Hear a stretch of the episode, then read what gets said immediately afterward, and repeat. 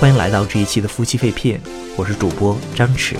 我是主播 Jelly。这一期我们要聊一个特别牛逼的电影。哎，在我朋友圈呢，有十个人都去看了这部电影，基本上在朋友圈的评分都是五星。而且在豆瓣上呢，这部电影更是高达九点二分的评分，这可以算是这种在院线上映的商业片里面很少见的一个评分了。所以这部电影的名字呢，就是《头号玩家》。更重要的是，这部电影呢，可以说是和我们的电台的利益是一模一样的。对，都是在讲电影啊、动漫啊、游戏啊这些青年的流行文化。对。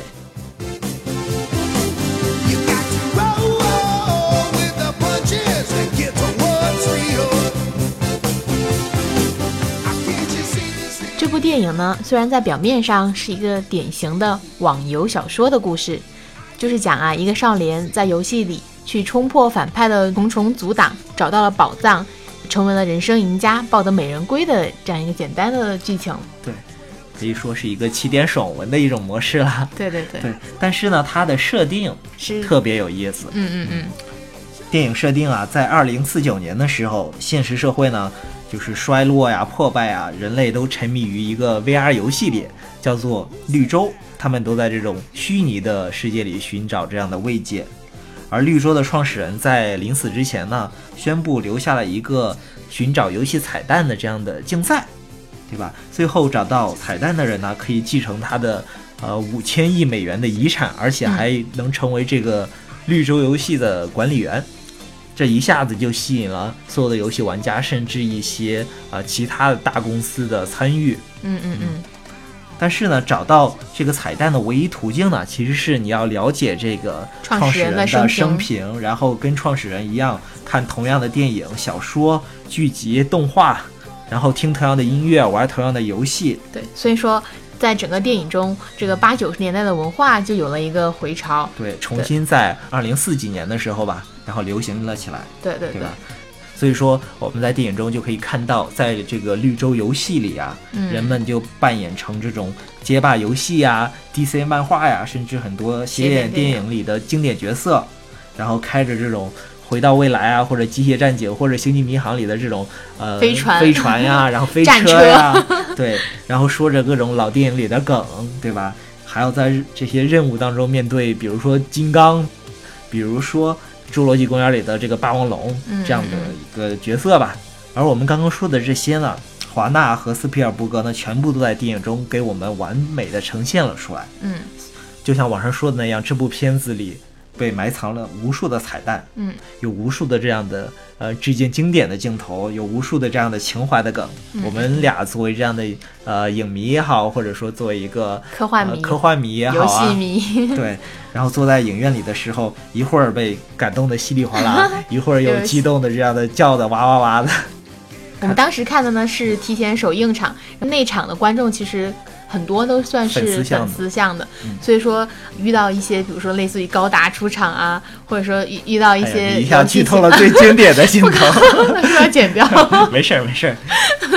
对，影院当时就会有掌声响起，那种感觉是真的挺挺激动的吧。说说你比较激动的呃点呀、彩蛋啊，或者说一个剧情是什么呀？对这部电影的彩蛋，其实我看了一下，网上已经有人在统计了嘛，大概有四百多个。我呢，可能 在观影的时候也不会去留意那么多细节的彩蛋，我就说一个我觉得特别有意思的吧，就是讲男主角在女主角带领下，然后想要去逃脱那个反派的追踪的时候，就让他戴上超人的眼镜，然后告诉他说，给你一个很很牛逼的道具，然后你戴上过后。对，然后你戴上以后就能完全的隐藏你自己的身份，然后就拿出来超人的眼镜给他，然后瞬间那个男主角戴上过后呢，立马就 变成了超人那种记者范儿。对我觉得特别有意思。对对对，而且他那个形象也是呃致敬了克里斯托夫那个版本的超人的形象。对对对，所以你呢，你有什么就是这种梗或者彩蛋都会戳到你吗？啊，我个人比较喜欢的一个肯定是《闪灵》的那个梗了。哎，居然不是《星际迷航》的那个葬礼吗？啊，对，《星际迷航》的葬礼，嗯，我以为是那个，你会特别激动的。对，我到时候你也可以帮我操持一个那样的葬礼啊。哎呀，然后呃，《闪灵》的梗其实就是说，呃，主角一行人吧，呃，在完成一个任务的过程中，然后需要去来到一个经典电影的场景里，就是。闪灵》，嗯，对吧嗯啊，斯皮尔伯格真的是把库布里克在《闪灵》中的很多的经典的这种恐怖元素啊，对，还原在了那短短的可能三分钟的一个剧情里。呃呃，神奇！我们我跟张弛其实是在这个电影上映之前又去补了一下《闪灵》的，在《头号玩家》中这一段剧情就场景其实是一模一样的，对，场景一样，但是只有三三分多钟吧。分多钟，对。但我在看的时候还是满手的汗，你知道他几？乎是把呃《闪灵》中最恐怖最的那恐怖的几个情节都给呃特别好的还原出来，而且你也不会感觉说它是抄袭或者很突兀，对，吧？因为它那个情节其实它的那个场景没变，但是情节会有一些呃嗯更细腻的去，处理。它会在整体的剧情中去推动嘛。对对对对对嗯，反正我我当时看到《闪灵》那一段也会觉得，嗯，手心出汗。对，然后另外一个就是你刚才说的高达了，嗯但是呃，它是一个连续的过程，就是、呃，在最终的那个战役的过程中，从刚开始这种主角的这个激情的演讲，嗯。然后钢铁巨人出现，再后来像光环呀、守望先锋啊、街霸呀这些呃角色从这个战场后门冲出来，然后反派的这个机械哥斯拉，然后狂笑出场。对对对，到最后，所有人都感觉反派就要取得胜利的时候，也就是我们的哥斯拉。对，是。其中主角团的其中一个成员，然后变身成高达从天而降，那一刹那，真的整个的影院都在欢呼和尖叫。对对对，虽然你平时会不会把高达和哥斯拉联系到一起，但是在《头号玩家》中，我觉得高达作为拯救世界的那一个角色出现的那一瞬间，就大家还是掌声雷动。哎，我觉得其实不是你们说的哈，我们这些小男孩们呐，在小的时候最喜欢畅想的就是奥特曼大战葫芦娃呀，然后这样子关公战秦琼这样子的，我们叫这个现在有个名字吧，叫做联动嘛。嗯，对，对，然后但是当时我们真的很渴望这样子的情节。更重要的是，虽然我们现在能看到很多联动，比如说《复仇者联盟》啊等等，嗯它是都是基于说同一个公司、同一个版权体系下的，对，像啊、这样子的，真的是跨公司、跨领域，一个是电影里面的，一个是游戏里面的啊、一个是动漫里面的这些角色能够出现在一起，真的对打的时候，那种感觉真的是让你想尖叫，让你内心感觉在爆炸，然后甚至你的眼眶会有点湿润。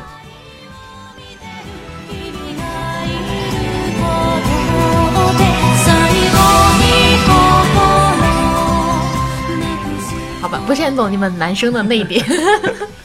但我当时看的时候，我只会觉得，哎，当时也是，就是最后终极大战的时候，就是全部的玩家都变身自己的那个模拟角色，然后出场，就会有一种那种呃，动漫里八九十年代所有的流行符号朝你涌来，然后你有点目不暇接的感觉。反正我当时就是是一个这样的感觉，会觉得有点壮观，但是我一时眼睛不知道往哪里放，因为我感觉到处都是梗，到处都是彩蛋。就想，如果是在电脑上看，我可以暂停，然后去 去具体的看每一个角色。对对对，但在电影上可能你还是会被那个场景的壮观给震撼到。我觉得我们应该有时间再去二刷一道。对。呃，除了我们刚才说的埋的这些彩蛋以外，嗯嗯还有一个让我特别感动的，其实是一个呃电影中的情节，嗯嗯，就是他呃主角最后完成了任务，然后呃进到了说这个创始人的小屋里，房间里，对吧？创始人的这个相当于一个 VR 的形象出来给他对话，当他要离开的时候，默默地回头对这个主角说了一句话，叫“谢谢你来玩我的游戏”。嗯就是呃，一下子这个电影我就感觉它整体升华了，它不再是一个纯粹像我们刚才说的一个埋梗然后致敬经典的电影，它真的就是成为了，嗯，你可以说是斯皮尔伯格也好，或者说是华纳公司也好，送给我们这些游戏玩家或者说是，嗯，我们叫宅男宅女们的一个礼物。对对对，我们玩游戏玩了十几年、二十多年了。嗯对吧？爸妈呀或者老师呀，一直觉得你们这是玩物丧志或者怎么样。这个时候终于有一个，嗯、有这样一个作品出来，嗯，告诉你说，我很感谢你玩我们的游戏，有这么多人和你一样都喜欢玩游戏。你在这里，你可以遇见你喜欢的角色，你的梦想，嗯你的梦能够成真。那一刹那真的很感动，对吧？嗯嗯嗯我也仿佛看到了，说斯皮尔伯格站在我面前对 对我说：“谢谢你喜欢我的这部电影。”啊，是的，被你这么一讲，就我现在眼眶有点湿。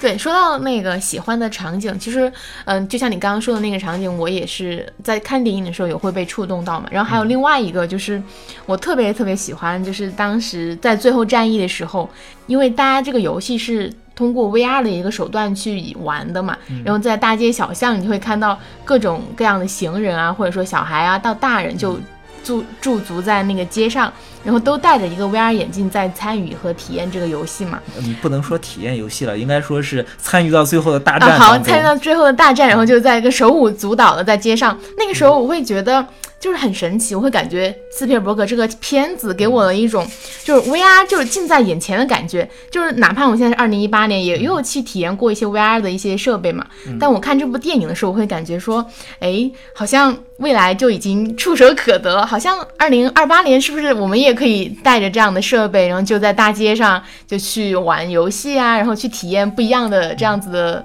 呃虚拟的东西，我会觉得这部片子还挺有价值的。哪怕至少它在科幻的这个层面给我的感觉是很真实的，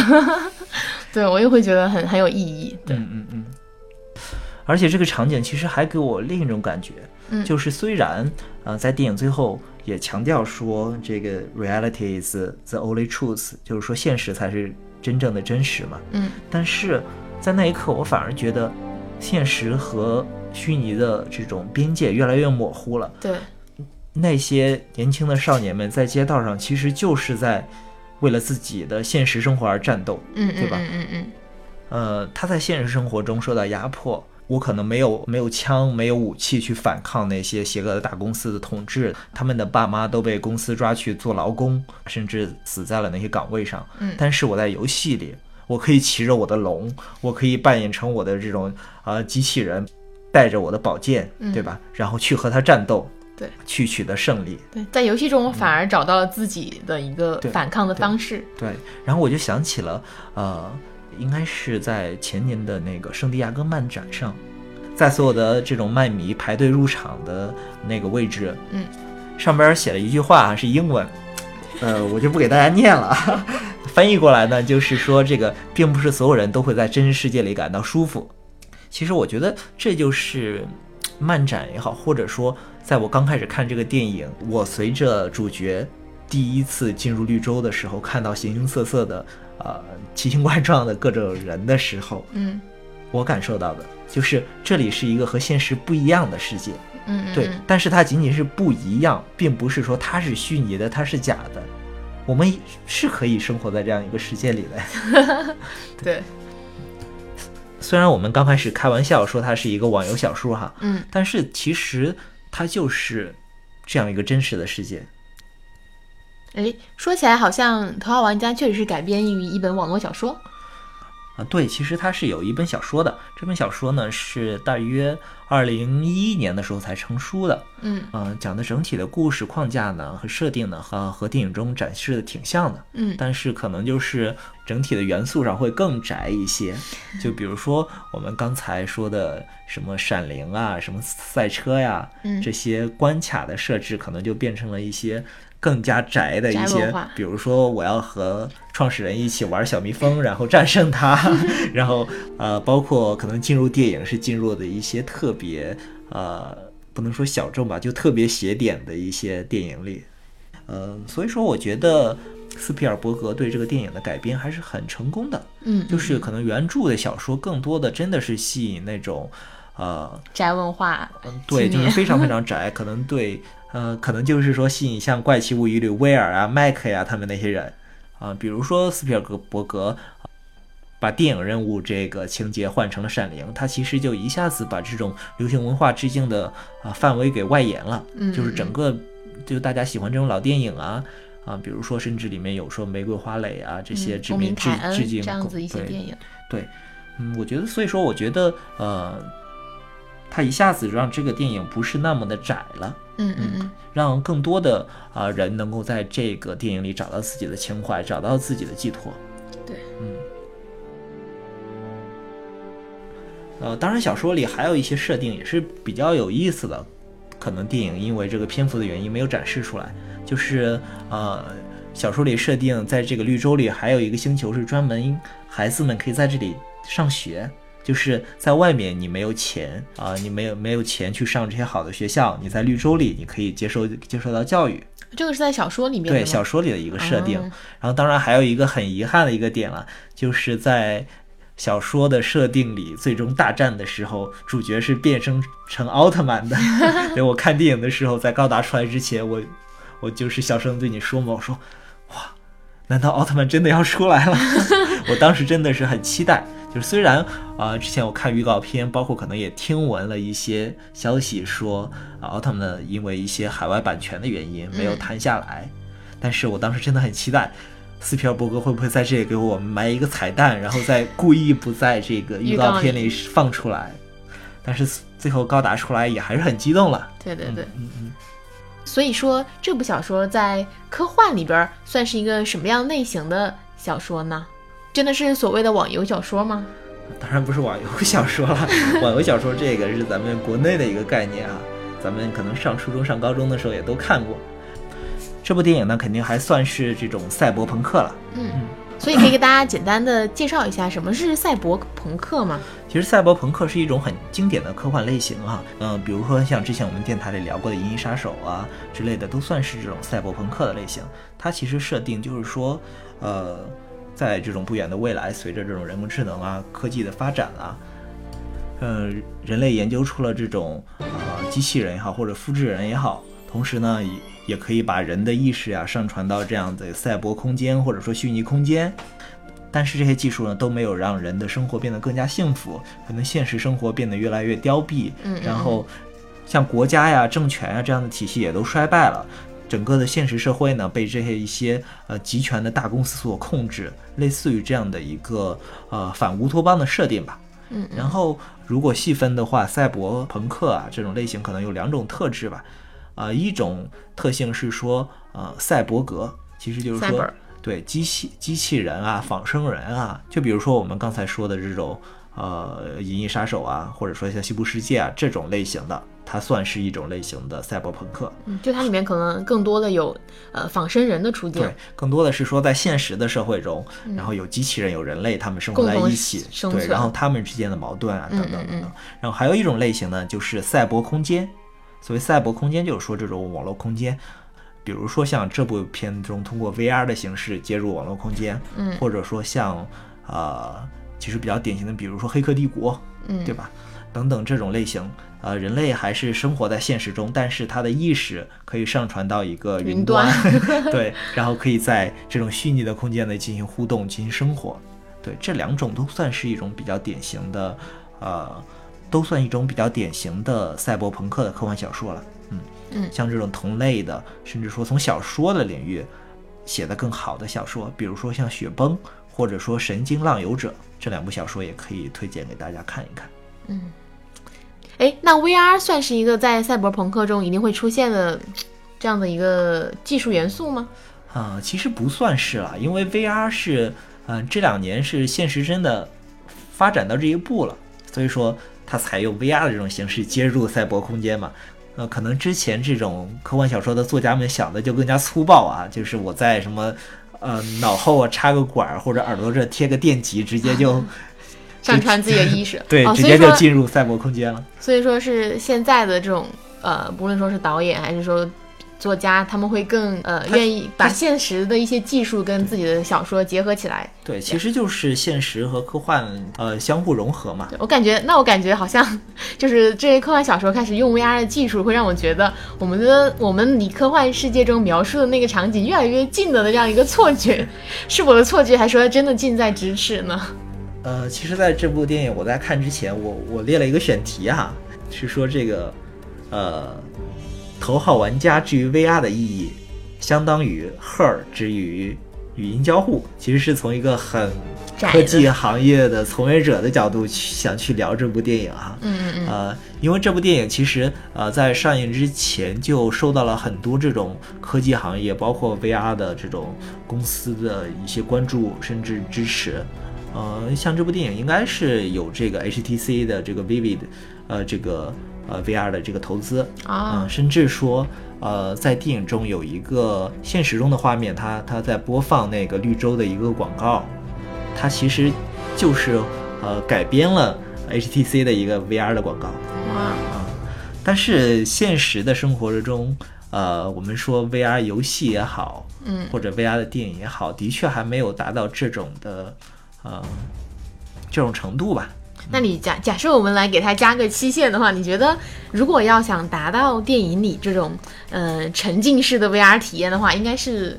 能很快实现吗？或者说还有一个几年、几十年的这样一个漫长的时间等待呢？我觉得至少还得二十年或者三十年吧，因为呃，我们可以类比一下，嗯哼，现在的 VR 其实有点类似于我们最早在 PC 机上玩那个乒乓，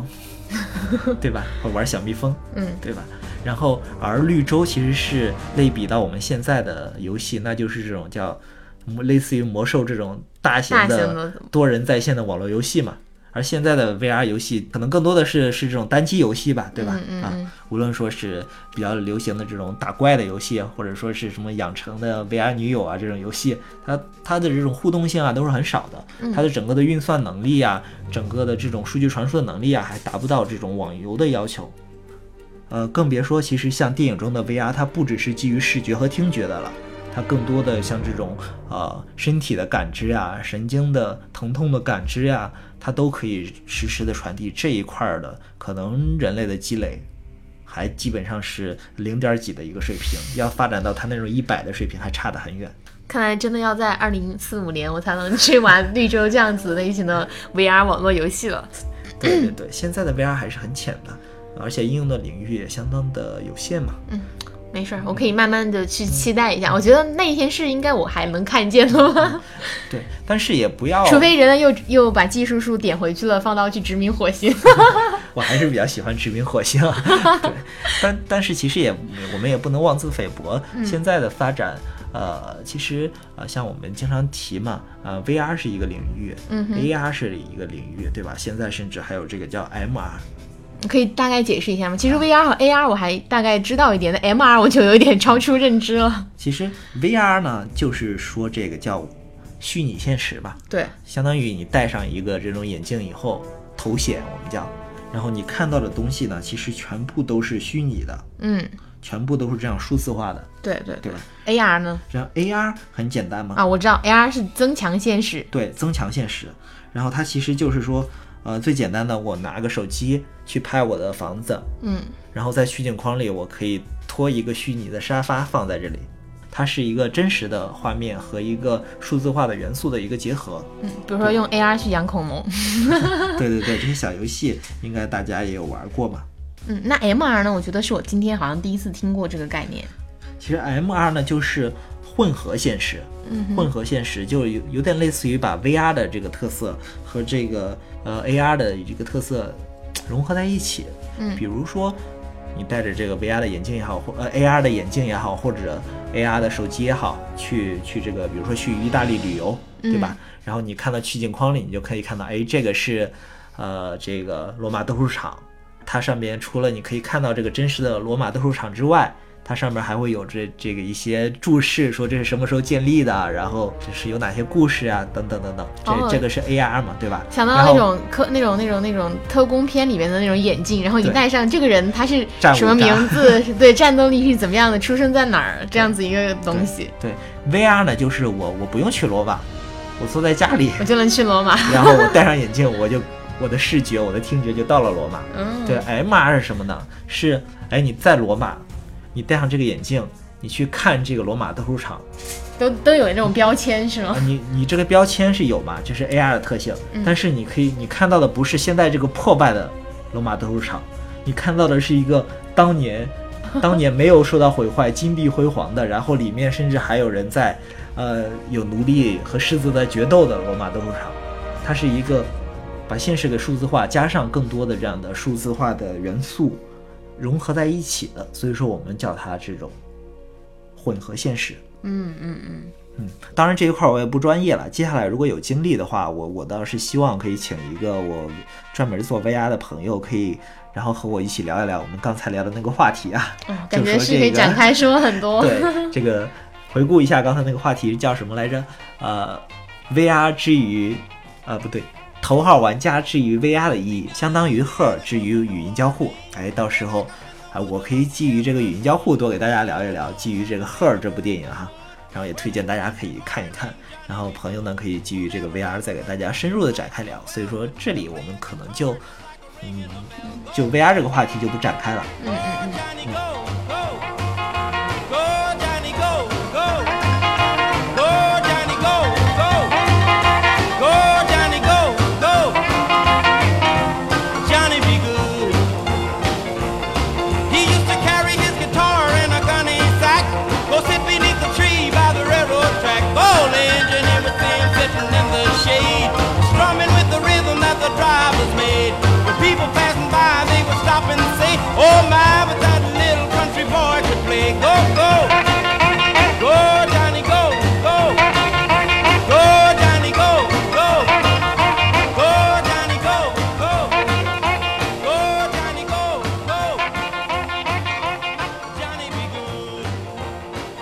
们再回到电影啊，就还有一个话题，我还挺好奇的，就是这部电影的导演是斯皮尔伯格嘛，然后电影里面有各种各样的 IP，无论是不是华纳的，或者说不是华纳的也有嘛。我想就想想知道这些 IP 是是说这个制作组去花大的价钱去买的，还是说斯皮尔伯格因为他个人的魅力去借来的呢？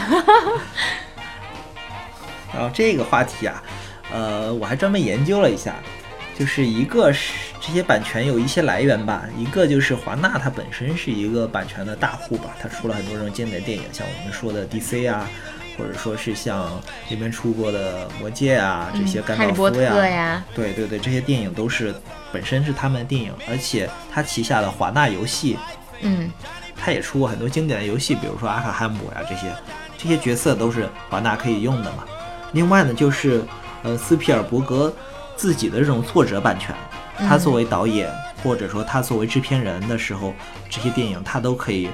甚至说不用付钱就可以拿过来用的嘛。比如就是他导过的，他都可以吗？，对，比如说《侏罗纪公园》，或者说他制片的这种嗯、呃回到未来》啊等等等等。嗯，对，然后呃，我觉得这一点其实说到，嗯、其实说到这儿哈，呃，回想一下原著里，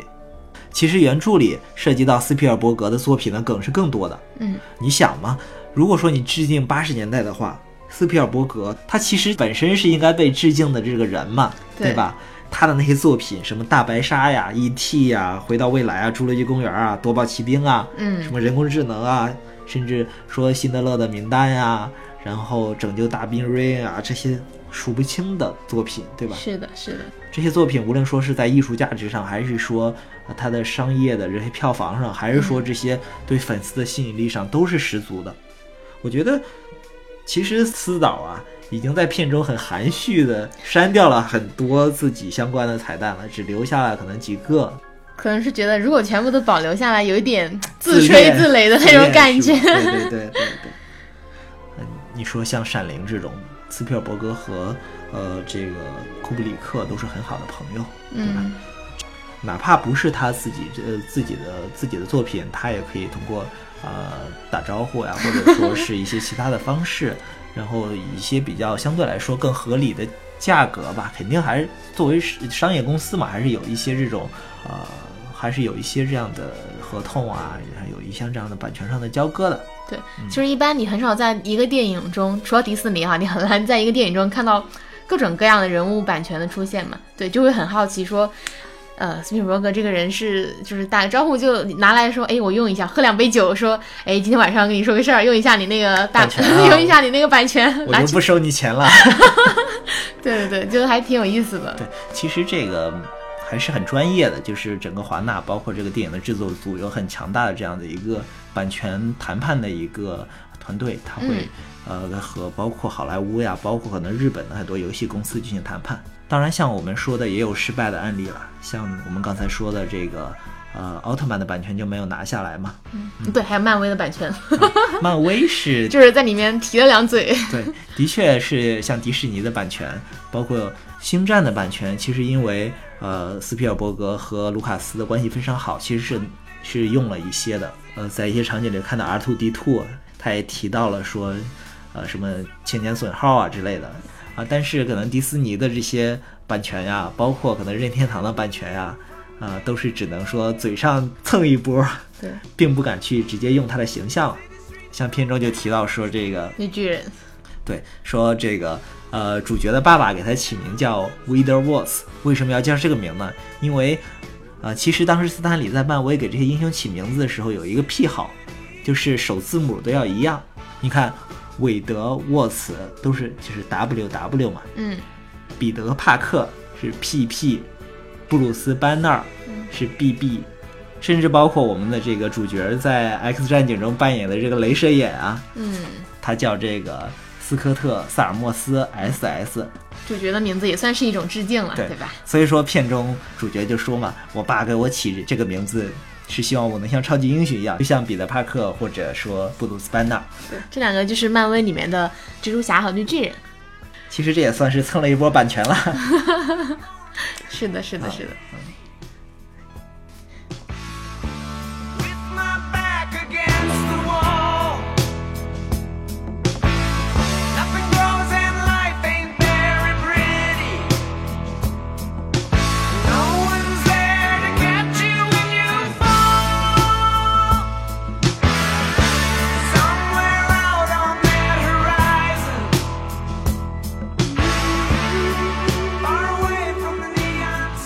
如果还想看一下有这么多人物出现的呃电影，还有什么可以推荐，或者说有这样的电影存在吗？当然有了，比如说呃，我们之前电台里聊过的这个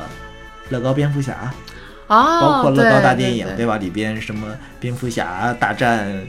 伏地魔，加上什么萨鲁曼呀之类的，这样子华纳自己的版权嘛，对吧？所以说华纳是比较爱玩这种版权大乱大乱斗，是吗？对，其实每个电影公司如果有条件都喜欢这么玩了。比如说迪士尼经典的动画片《无敌破坏王》里边，它其实用了很多的这种呃街机游戏的梗嘛，嗯，对吧？然后里边也有任天堂啊，也有这个索尼的很多的游戏的梗。顺便说一下，今年十一月应该是十八号吧，没记错的话，《无敌破坏王二》也要上映了。而这一部呢，讲的将是《无敌破坏王》从这个游戏机厅来到了这个互联网世界，你就可以看到很多，比如说像 Facebook 呀、Twitter 这样的形象出现在这个影片里了，还是可以期待一下的。哎，所以说用这种互联网公司的形象要给互联网公司授权吗？肯定也是需要授权的嘛。对，然后另外还有比较经典的呃游戏，比如说国内的这个《金庸群侠传》，对吧？呃，国外的也有啊，比如说比如说迪士尼有个手游叫做《迪士尼无限》，它里面你就可就可以有什么米老鼠大战。呃，卢克天行者，然后钢铁侠大战唐老鸭这样子的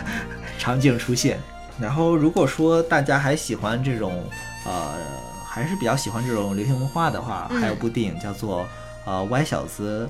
斯科特大战全世界》，它也是类似于这样的一个设定了。哎，另外提一嘴，如果说大家比较喜欢电影中出现的这种八九十年代的流行文化的话，推荐大家去看一档节目，它是那个呃卢克天行者的这个扮演者马克哈米尔主持的，叫做《马克哈米尔流行文化大探索》。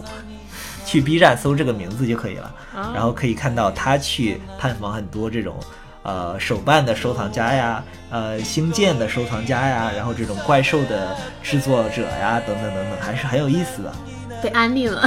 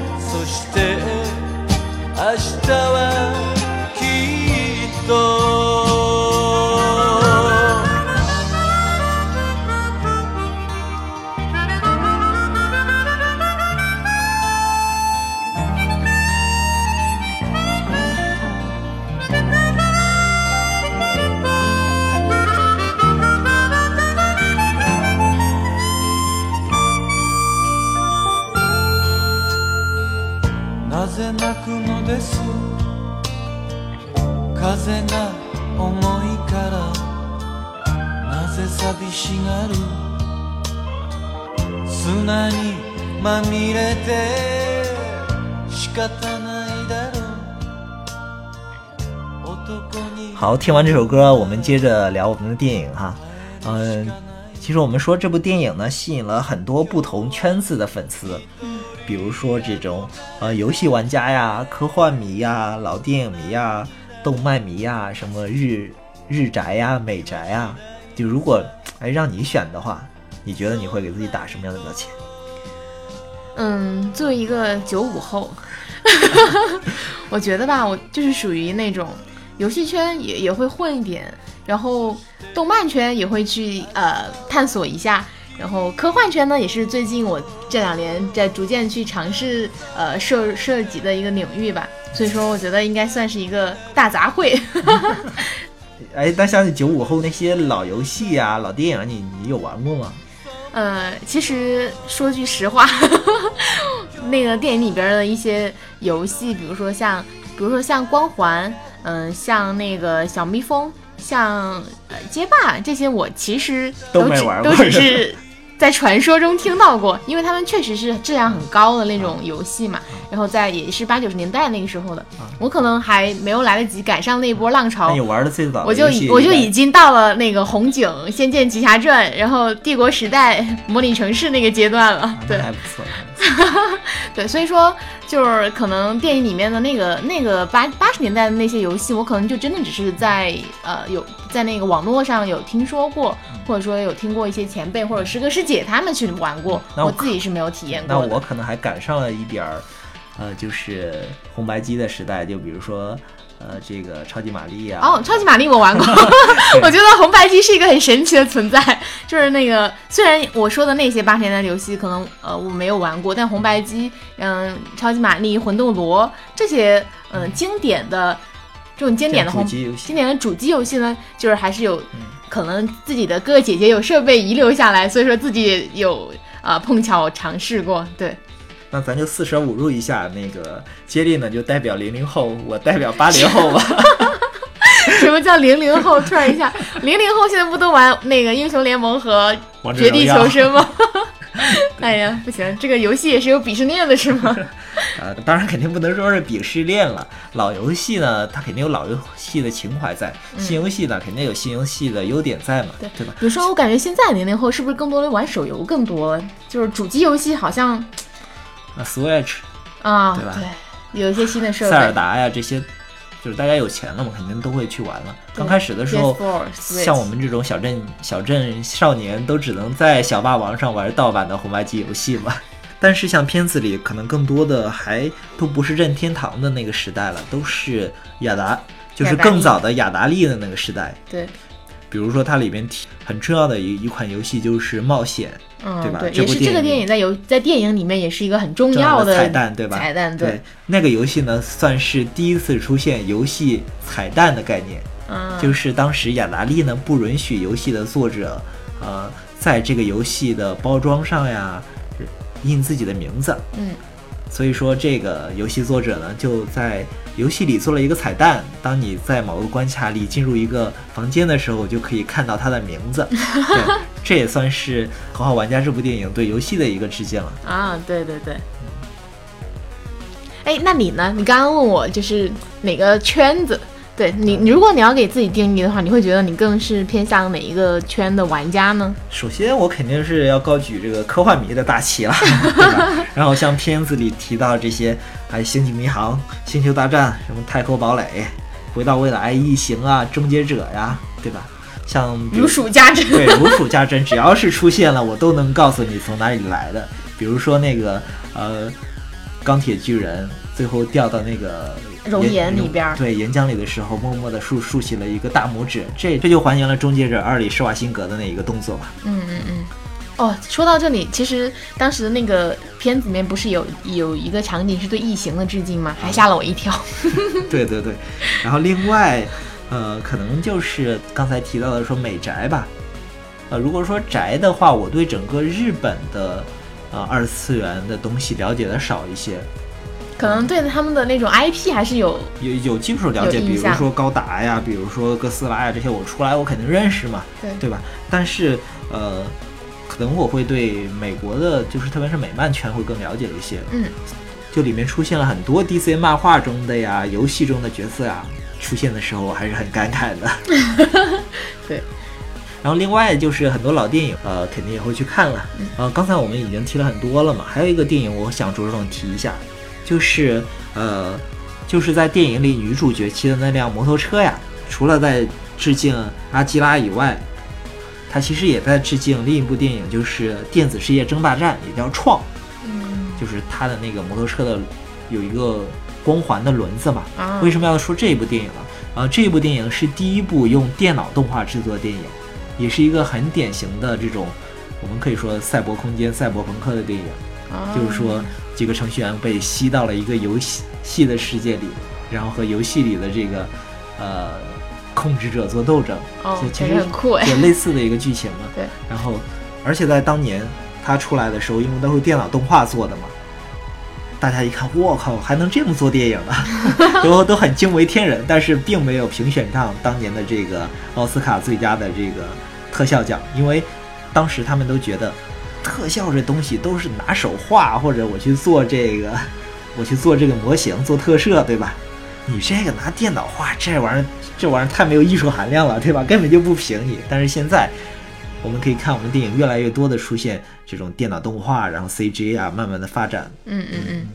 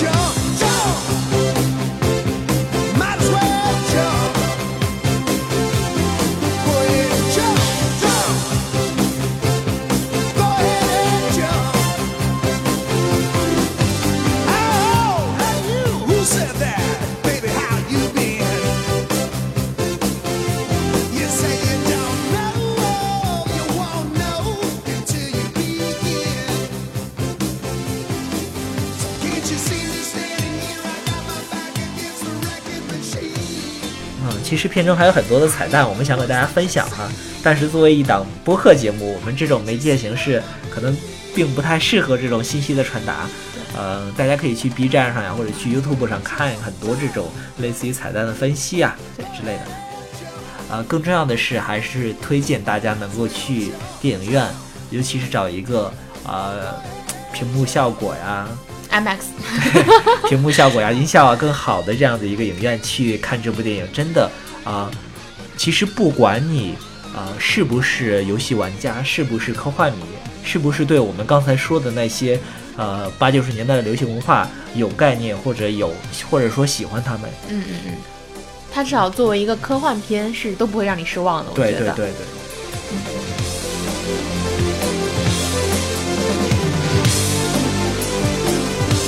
今天这部电影就给大家聊到这儿吧，没看的呢赶紧去电影院看吧，看过的呢也可以和我们一起去电影院二刷，拜拜。拜拜。